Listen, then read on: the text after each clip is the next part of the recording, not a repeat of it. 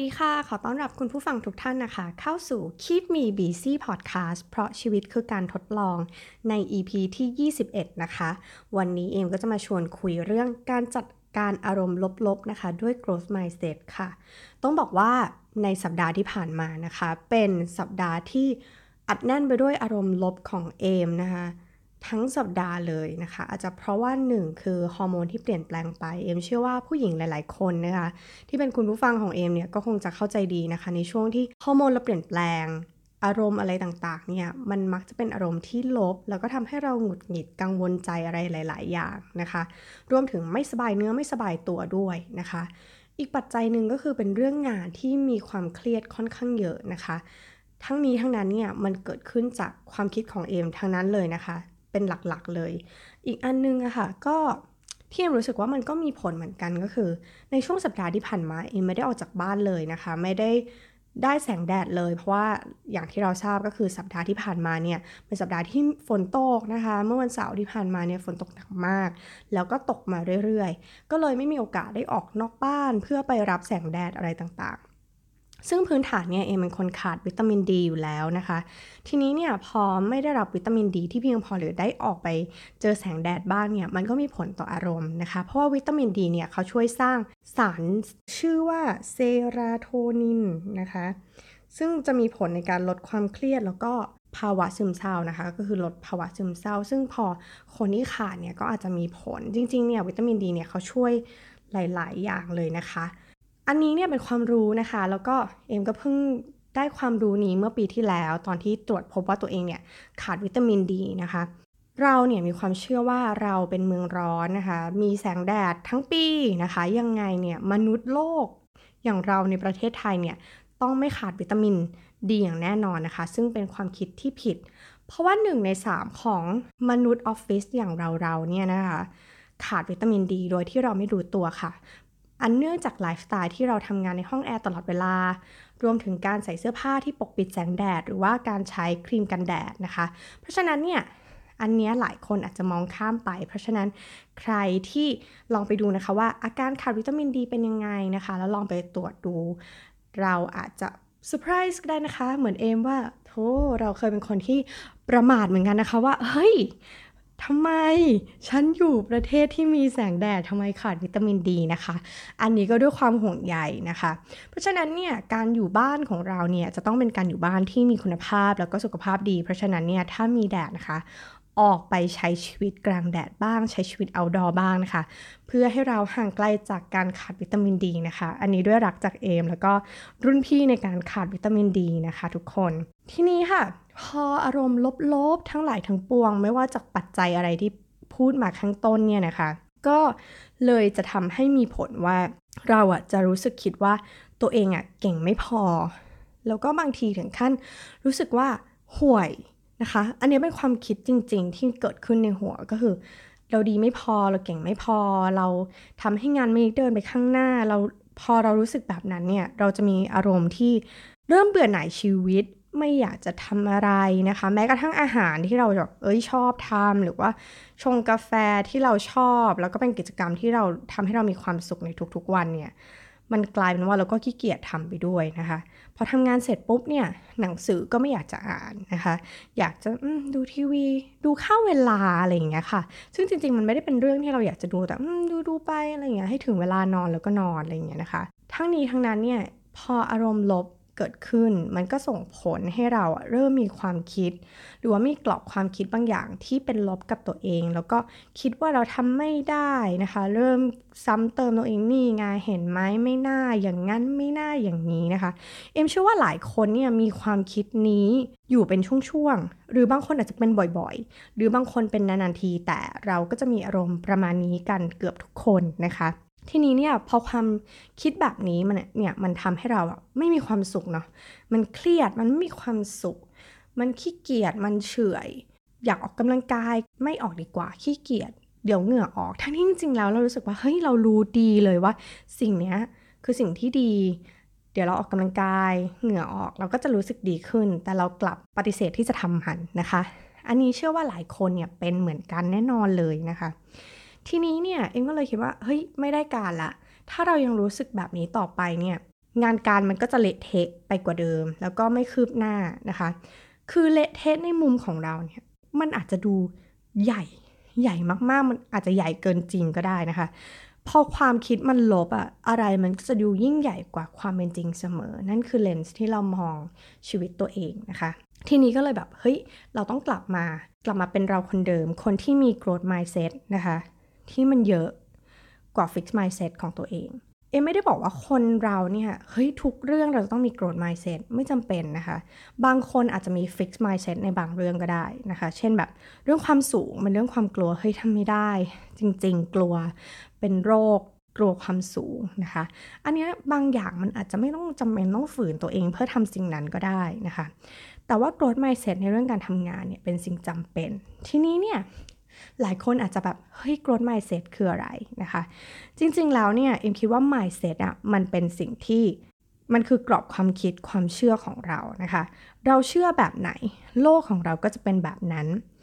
เรามีความเชื่อในตัวเองแบบไหน เราก็จะเป็นคนแบบนั้น แล้วก็ความคิดแล้วก็วิธีการคิดของเราอะค่ะ มันก็มีผลต่อแบบชีวิตของเราอย่างมากเลยนะคะ เพราะฉะนั้นเนี่ยการที่เรามี growth mindset ในหลาย ๆ เรื่อง นะคะ มันทำให้เราก้าวไปข้างหน้า ซึ่ง growth mindset เนี่ย คนที่พูดถึงเรื่องนี้นะคะ ก็จะคือ professor Carol Dweck นะคะ ซึ่งเราเคยคุยกันแล้วเนาะเรื่องเรื่อง growth mindset อันนี้ ทีนี้เนี่ย คนที่มี growth mindset เนี่ยมันดียังไงนะคะคือคนที่มี growth mindset ก็จะเชื่อว่าเฮ้ยตัวเองเนี่ยสามารถพัฒนาตัวเองได้ เรียนรู้ได้ ฝึกฝนได้ คือความเก่งทุกอย่างมันไม่ได้เกิดขึ้นจากพรสวรรค์ แต่มันคือการ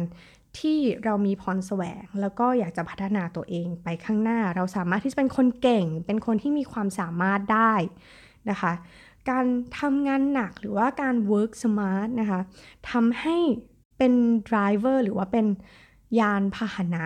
ที่ทำให้เราไปสู่ความสำเร็จได้นะคะ แล้วก็พอเรารู้สึกว่าเฮ้ย เราทำได้มันก็จะหาทางออกมีทางเลือกให้กับชีวิต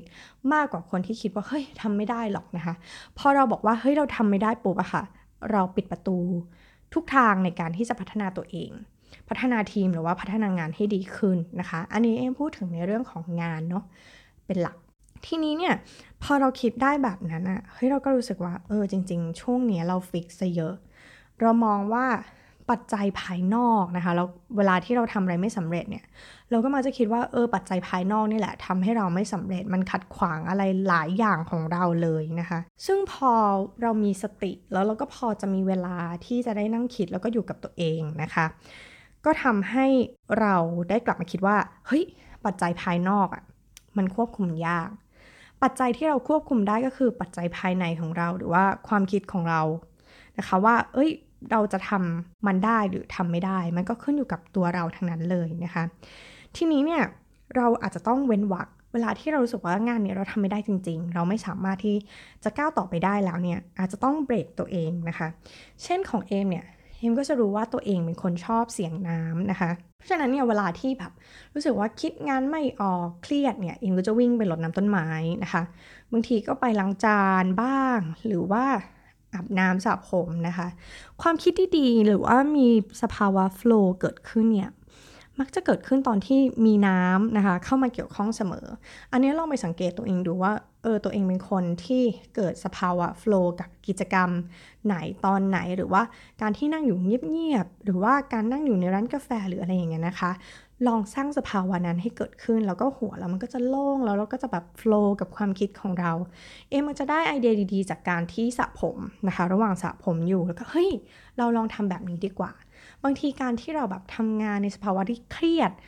conference ทุกวันทั้งวันนะคะมันทำให้เราอยู่กับสภาวะแวดล้อมเดิมๆ ซึ่งมันทำให้เราแบบเหมือนทำงานเหมือนหมาลำปาง ไม่รู้ทุกคนเข้าใจคำนี้หรือเปล่า แต่ว่า คือม้าลำปางเขาก็จะมีตัวที่เป็นตัวกั้นสายตาที่ไม่ให้มองซ้ายมองขวาให้มองไปข้างหน้าอย่างเดียวนะคะ มันเหมือนปิดหูปิดตาตัวเอง แล้วก็มองไปแค่อย่างเดียวโดยที่เราลืมมองหลาย ๆ มุมที่เกิดขึ้นในชีวิตนะคะ ทีเนี้ยพอเราได้เอาตัวเองจากสภาวะที่เป็นมุมแคบ ๆ ของตัวเอง แล้วก็ไปอยู่ในสภาวะที่เราชอบนะคะ เช่นอย่างเอมเอมก็จะชอบเสียงน้ำนี่นะคะ มันก็เลยทำให้เราได้กลับมาคิดว่าอะ ถ้าปัจจัยภายนอกมันยากมันควบคุมไม่ได้ เราต้องกลับมาแก้ไข แก้ปัญหา แก้ไขอารมณ์ของตัวเองที่ตัวเราเองนะคะ ทีนี้เราก็เลยเริ่มย่อยปัญหาต่างๆอะของตัวเอง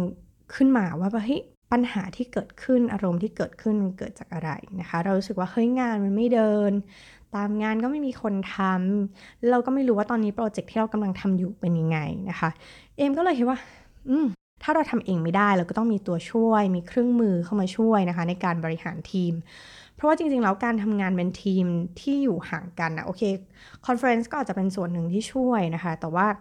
เราก็ต้องมีตัวหนึ่งซึ่งยึดเหนี่ยวเราไว้ แล้วก็ให้ทุกคนรู้หน้าที่ของตัวเองนะคะ ทีนี้ก็เลยเอาเครื่องมือตัวหนึ่งนะคะ ซึ่งชื่อว่า Trello นะคะ ก็จะเป็นเครื่องมือที่ใช้สำหรับการบริหารจัดการนะคะ ใครที่ทำโปรเจกต์ management ก็อาจจะคุ้นเคยกับ Trello ดี จริงๆ Trello ไม่ใช่เครื่องมือที่ดีที่สุดค่ะ แต่เอ็มคิดว่ามันเป็นเครื่องมือที่ simple ที่สุด เนื่องจากว่าทีมเอมเนี่ยต้องบอกว่าเรามีความ variety ของอายุนะคะ มีแกลบของอายุเนี่ยค่อนข้างกว้างนะคะ พี่ที่อยู่ในทีมเอม ก็มี 50 บวกนะคะ 40 บวก หรือว่ามีน้องๆ เด็กๆ ซึ่งเด็ก ๆ เขาก็จะเป็นเทคแซววี่กันนิดนึง ซึ่งก็โอเค ก็ไม่ได้ยากลำบากอะไร แต่ว่าถ้าเป็นพี่ๆ แล้วเนี่ย เราก็ต้องพยายามเลือกเครื่องมือที่ไม่ได้ซับซ้อน แล้วก็ใช้ค่อนข้างง่ายนะคะ ทีนี้เราก็มีประชุมทีมกันแล้วคิดว่า โอเค ต่อไปนี้เราจะทำ to do list นะคะ ที่เกิดขึ้นแบ่งเป็นงานอะไรต่างๆ เป็น task ย่อยให้เกิดขึ้นแล้วก็จากนี้เราจะเซตว่างานนี้นะคะ ใครรับผิดชอบ deadline อะไรเมื่อไหร่ แล้วเมื่องานเสร็จแล้วเราก็จะ move ไอ้ตัว card นะคะมันจะเป็น card ว่าแบบ a to do list นะคะมี work in process อะไร ซึ่งตัวหัวข้ออะไรต่างๆ เราก็ setup เองนะคะ ซึ่งอันนี้เราก็ setup กันในทีมว่าอะอันนี้คือ deliver ให้ลูกค้าแล้ว อันนี้เก็บเงินแล้วเรียบร้อยอะไรเงี้ยค่ะทำให้มันเห็นภาพรวมทั้งหมดของ project เราตอนนี้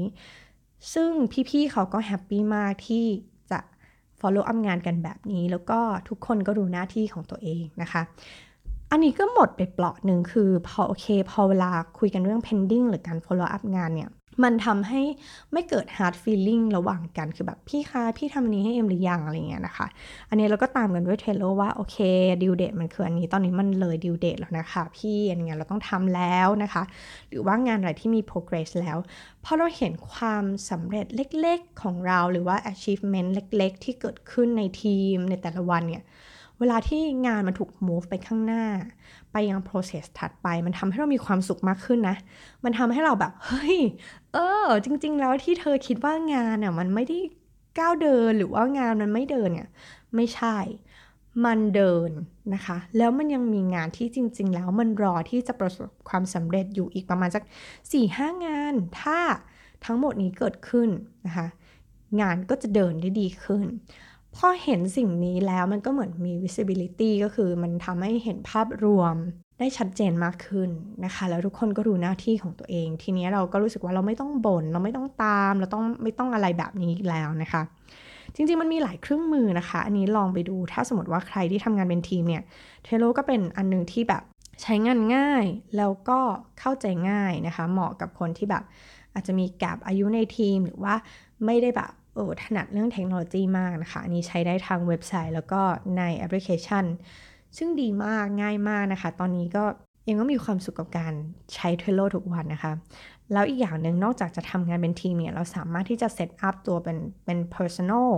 list นะคะ หรือว่า to do list ของตัวเองได้ แล้วก็ทำให้เราแบบเออ เวลา follow up งานมันก็ดีขึ้นนะคะ อันนี้ก็เป็นอีกเครื่องมือหนึ่งเนี่ยค่ะ ทำให้เราคิดว่าเออเนี่ยถ้าเราเป็นคนมีฟิกไมซ์เซ็กนึงเฮ้ยปัจจัยภายนอก คนอื่นควบคุมยากทำไม่ได้ เราก็จะไม่มองหาทางเลือกหรือว่าสร้างทางเลือกให้กับตัวเองนะคะ อันนี้ก็เป็นตัวอย่างที่เอ็มคิดว่า เออ การที่เรามี growth mindset อะมันดีนะ คือบางทีเราอาจจะแบบหลุดไปบ้าง แต่ว่าสุดท้ายเราก็จะกลับมานะคะอิมจะบอกว่า growth mindset อะไม่ใช่สิ่งที่มีมาอยู่แล้ว แต่มันคือสิ่งที่เราพัฒนาได้ หลายอย่างที่มันเกิดขึ้นในชีวิตอะมันเริ่มจากการที่เรามีฟิกซ์อยู่แล้ว หรือว่าบางทีบางคนอาจจะมีโกรธเลยอะไรเงี้ยนะคะ อันนี้มันแล้วแต่เลเวลของแต่ละคน แต่ทุกคนพัฒนาได้นะคะ อีกอันนึงที่รู้สึกว่าทำให้ตัวเอง suffer ก็คือการที่เรารู้สึกว่า resource หรือว่าบุคลากรในทีม หรือว่าเครื่องไม้เครื่องมือที่จะมาทำให้เกิดขึ้นทำให้งานสำเร็จเนี่ยมันค่อนข้างจะจำกัด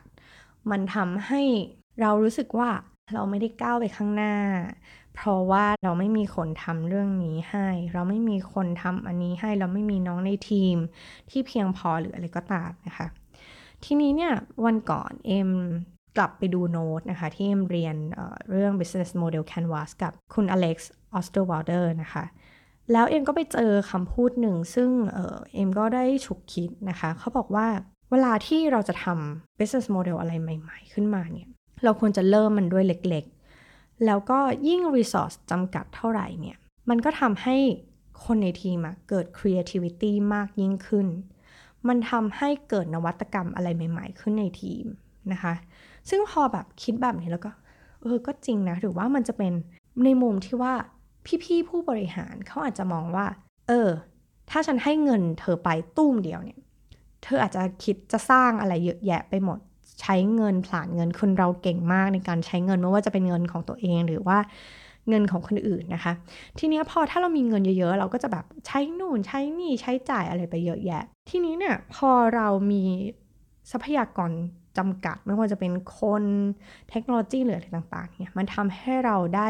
สร้างทางเลือกให้ตัวเองอีกมากมายเลยนะคะ อย่าง TBM เนี่ย เป็น internal startup เล็กๆนะคะ ที่แบบเรามีกันอยู่ 3-4 คนเท่านั้นเองนะคะ แล้วก็แต่เราก็ยังก้าวเดินต่อไปได้ เราก็พยายามจะแบบเดินด้วยสิ่งที่เรามีนะคะ สิ่งที่จำกัดแล้วก็สิ่งที่ไม่ได้แบบต้องใช้เงินอะไรเยอะแยะ แต่กลายเป็นว่าเราพยายามพัฒนาจากจุดเล็ก ๆ แล้วก็ให้มันก้าวไปได้ มันอาจจะโตช้าหน่อย เพราะว่าเงินเราน้อยนะคะ แต่ว่ากลายเป็นว่าเราพยายามจะหามุมว่า มุมไหนบ้างที่เราไม่ต้องใช้เงิน มุมไหนบ้างที่เราสามารถที่จะไปใช้อย่างอื่นได้ หรือว่าการไปมองหาของคนอื่น ดูซิว่าเฮ้ย มันมีอันไหนที่เราไม่ต้องแบบลงทุนเอง เราสามารถเอามาใช้ได้ ปรับใช้กับตัวเองหรืออะไรแบบนี้นะคะ ทีนี้เนี่ยพอได้คิดแบบนี้ก็เออ จริง หรือว่ามันอาจจะเป็นกลยุทธ์ของพี่ๆเขาก็ได้นะคะที่เออเราควรจะต้องมี creativity กับงานนี้ให้มาก ๆ นะคะ ซึ่งอืมก็โอเคนะคะ จากมุมนั้นเนี่ยเอ็มก็เลยรู้สึกว่าอ่าไม่เป็นไร ถึงแม้ว่าคนในทีมเรามันจะน้อย มันไม่พอ แต่มันต้องมีทางเลือกนะคะ อันนึงซึ่งแบบเอ็มแบบ suffer มากก็คือตัวเองเป็นคนไม่มีหัวศิลปะเลยนะคะ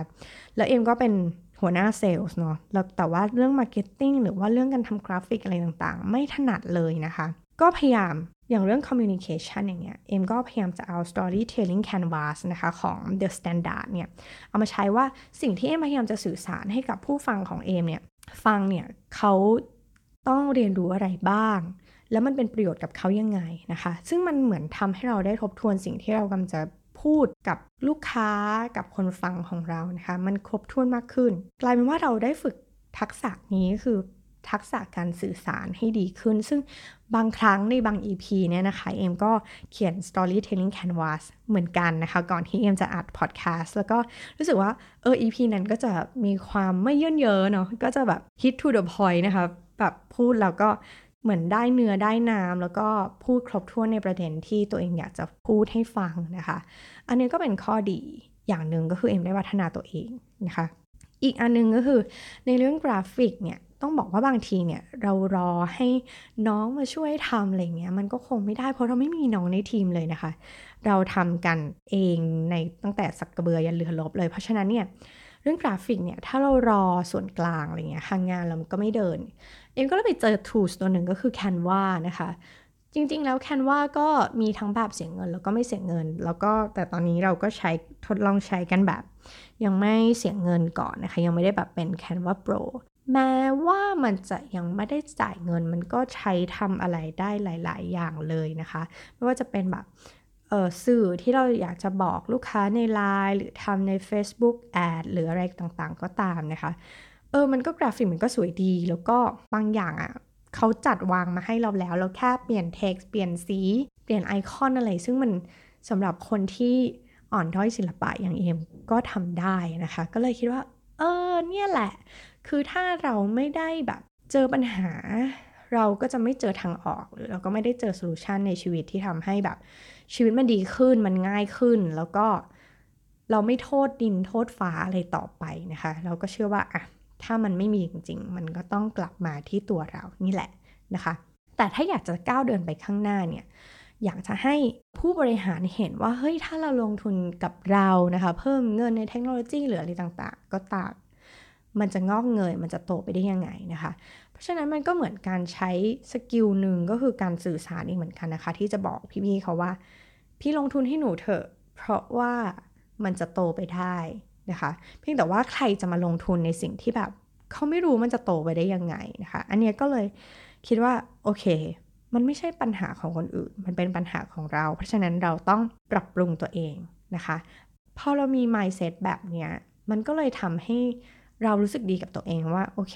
ชีวิตมันไม่ได้ถึงทางตัน มันมีทางออก อยู่ที่ว่าเราจะเลือกทางออกไหนเท่านั้นเองนะคะ ทีนี้เนี่ยคุณแม่ของเอมเนี่ยก็เป็นคนหนึ่งซึ่งคอยกระตุกความคิด ตลอดเวลานะคะว่าเวลาที่เราบ่นอะไรเยอะๆแบบเรื่องงานเรื่องส่วนตัวหรือเรื่องอะไรก็ตามนะคะแม่จะมีคำอะไรให้เราได้คิดเสมอ มีอยู่วันหนึ่งที่เอ็มก็รู้สึกว่ารู้สึกลบแล้วก็รู้สึกไม่ดี รู้สึกหมดแรงนะคะ แล้วก็บอกว่าเนี่ยเราจะเติบโตไปกับหน้าที่การงานนี้ได้ยังไงนะ เพราะว่าดูแล้วอะมันไม่มีผลงานอะไรออกมาให้เห็นเลยอะเมื่อเทียบกับคนอื่น สิ่งหนึ่งที่คุณแม่พูดแล้วก็เอ็มก็สะอึกนิดหนึ่งก็คือ แม่คิดว่าเอ็มได้เรียนรู้จากการที่เอ็มได้ลงมือทำหลาย ๆ อย่างที่เอ็มเล่ามา โดยที่เอ็มไม่รู้ตัวเอ็มได้มีโอกาสได้เรียนรู้เยอะกว่าคนอื่น แล้วก็มันทำให้เอ็มได้เห็นโลกกว้างกว่าคนอื่น แล้วก็รู้ว่าโลกภายนอกเขาทำยังไงกันบ้างนะคะคือในมุมที่เรามองตัวเองกับมุมที่คนอื่นมองเราอะค่ะ บางทีมันเป็นมุมที่ไม่ได้แบบทับซ้อนกันเลย มันเป็นคนละมุม แต่ว่า ในบางมุมมุมของคนอื่นมันทำให้เรารู้สึกมีความสุขกับสิ่งที่เออจริง ไม่เคยคิดถึงมุมนี้นะคะ การได้เห็นมุมอื่นๆ ของคนอื่นที่เขามองเรา มันก็ทำให้เราเหมือนได้พลังกลับมา แล้วก็ได้มองเห็นตัวเองในอีกมุมหนึ่งนะคะ เพราะฉะนั้นเนี่ยบางทีเราอาจจะต้องหาใครสักคนหนึ่งว่าจะเป็นเพื่อนพ่อแม่ เจ้านายหรือใครสักคนที่เราสึกว่าเออเราสามารถพูดเรื่องนี้ แล้วก็เขามีมุมมองอะไรให้ มุมมองที่แตกต่าง หรือว่าเป็นมุมมองที่ทำให้เราได้คิด หรือว่าฉายไฟฉายอีกมุมหนึ่งที่เราไม่เคยเห็นตัวเองในมุมนี้นะคะ ก็เลยคิดว่านั่นแหละทุกคนอารมณ์ลบอะค่ะ มันมีได้ทุกคนเลย เพียงแต่ว่าเราจะปรับ มุมมองความคิดกรอบความคิดของเราในช่วงนั้นยังไงบ้างนะคะ ต้องบอกว่าตอนนี้ก็ไม่ได้แบบโอ้โหกลับมาบวกเยอะมากๆนะคะ แต่ว่าก็ลบน้อยลงแล้วตอนนี้นะคะ แล้วก็ช่วงนี้เนี่ยทุกคนก็จะมีอารมณ์ลบเยอะมากๆเหมือนกันนะคะ ไม่ว่าจะเป็นเรื่องเศรษฐกิจเรื่องโรคภัยต่างๆเองก็ขอเป็นกำลังใจให้แล้วก็อยากให้ทุกคนลองพัฒนา growth mindset ของตัวเองดู แล้วก็มาเล่าให้ฟังบ้างนะคะว่า ตอนนี้ทุกคนพัฒนา growth mindset อะไรกันไปแล้วบ้างนะคะสำหรับ EP นี้ก็จบลงเท่านี้นะคะ ด้วยรักและก็ห่วงใยจาก Keep Me Busy Podcast เพราะชีวิตคือการทดลอง สวัสดีค่ะ